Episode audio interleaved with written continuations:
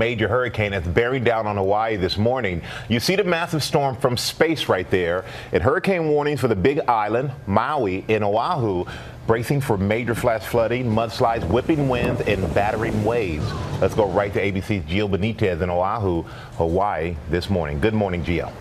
Hey, Michael, good morning. The wind is just picking up here in Honolulu. We're going to start feeling those tropical storm conditions tonight here in Honolulu. The Big Island already feeling them right now. And now, all across Hawaii, all across these islands, residents and tourists, they're just rushing to stores and gas stations. They're loading up on food, water, and gas. That's because officials here are warning everyone to take this storm very seriously. Now, several homes and businesses already boarded up, and today, all public schools in Hawaii on every island ordered to close. The sign at one of those schools actually reading, Lane, Lane, go away.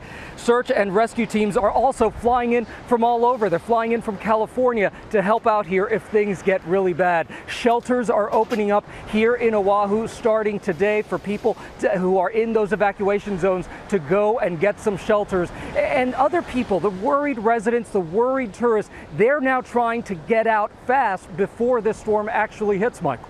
All right, thank you so much for that, Gio.